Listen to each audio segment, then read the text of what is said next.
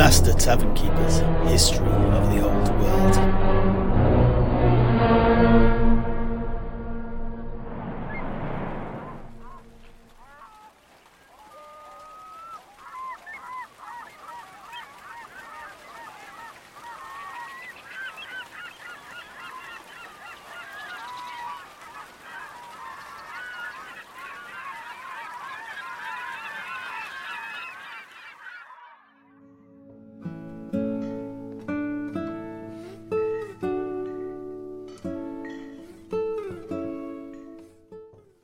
Right then, neophytes, let us get back to what Engla Brack was saying about the priests of Manann.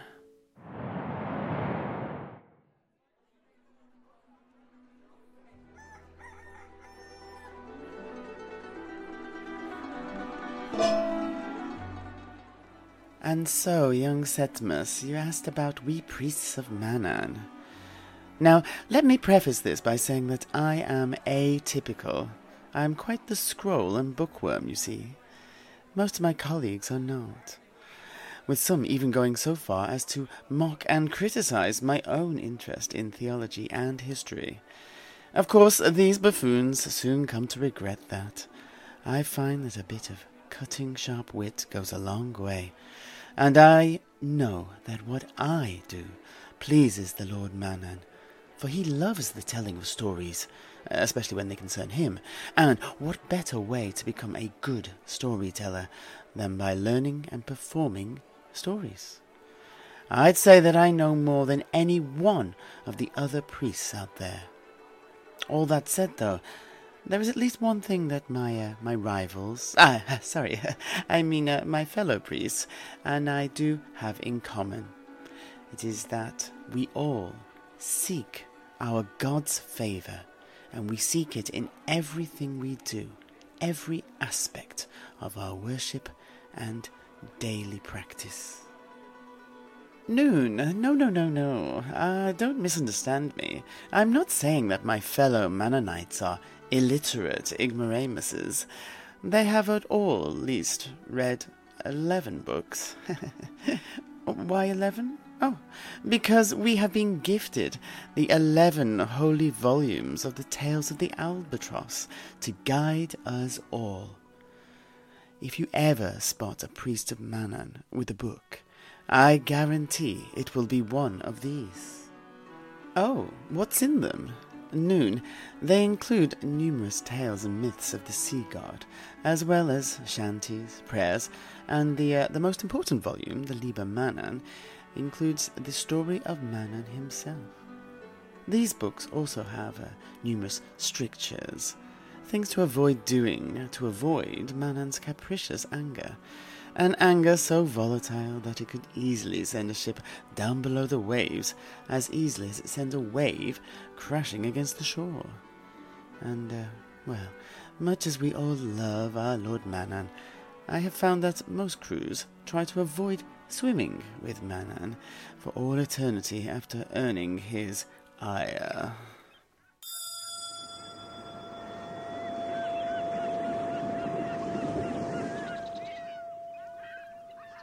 Oh, so what sort of strictures? Well, an important one has to be obey your captain at all times. Without respect to the order of things, chaos soon ensues.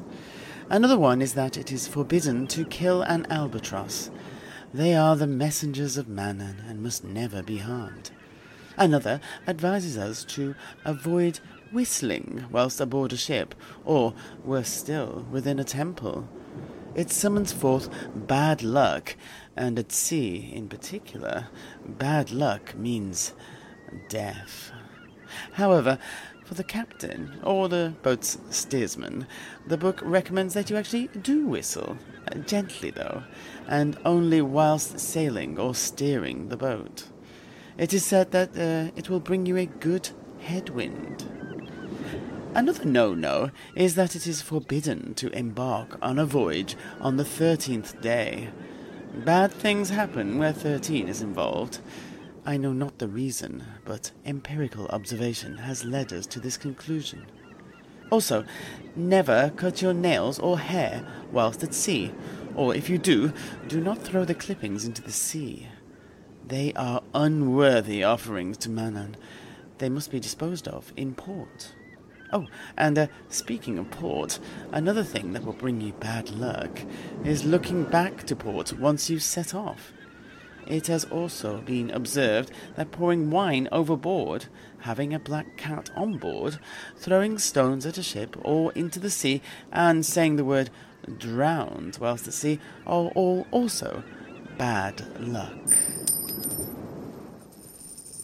On the other side of the coin, to bring yourself good luck, the Tales of the Albatross tells us to do the following. Be sure to pour wine on the deck. Throw the first fish caught each day back as an offering to Manann. Keep a ginger tomcat aboard. Hang a goat, or better still a beastman, from the mast, and be sure to place a silver coin below the mast. It also says that if you toss a gold coin into the sea, luck will come to you, and if you fall overboard, likewise a gold coin given to Manann will save your life. But not a silver one, as that will bring death unto your hammock. And finally, it is very important that your figurehead should be a naked woman, as this calms the sea, although some think having a woman aboard is bad luck. Of course, I think that is Horns Waddle.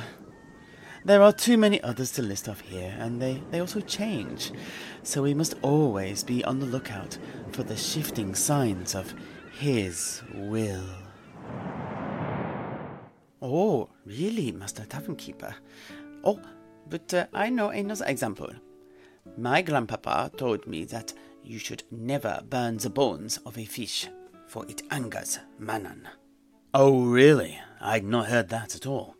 But when I was working in Remas, a mercenary colleague of mine insisted that you must burn the whole fish when making a sacrifice to Manann.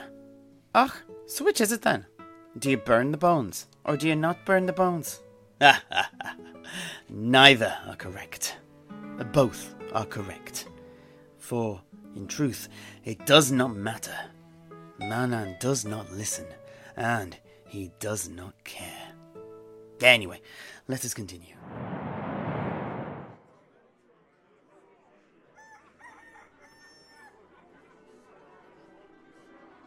But the book does also tell us how to make penance for infringing on these strictures.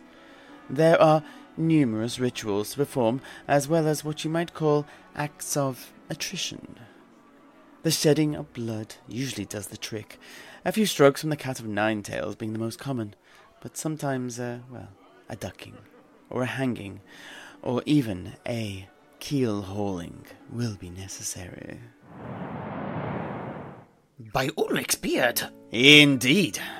This is the more extreme version of the cult, though, the cutting edge, so to speak, whilst out at sea. But the land temples are no better.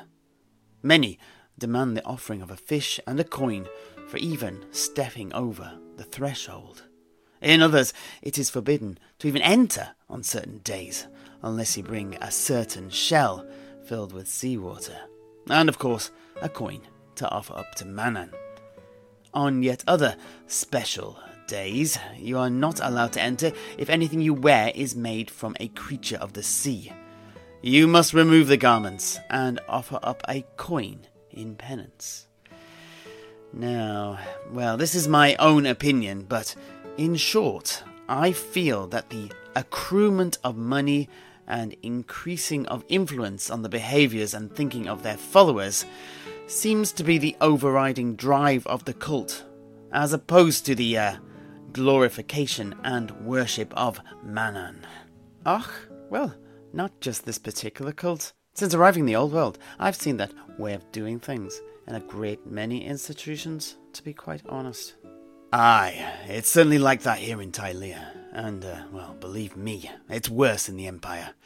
Especially with the power struggle currently being played out between the cult of Sigmar and Ulrich and their wannabe emperors.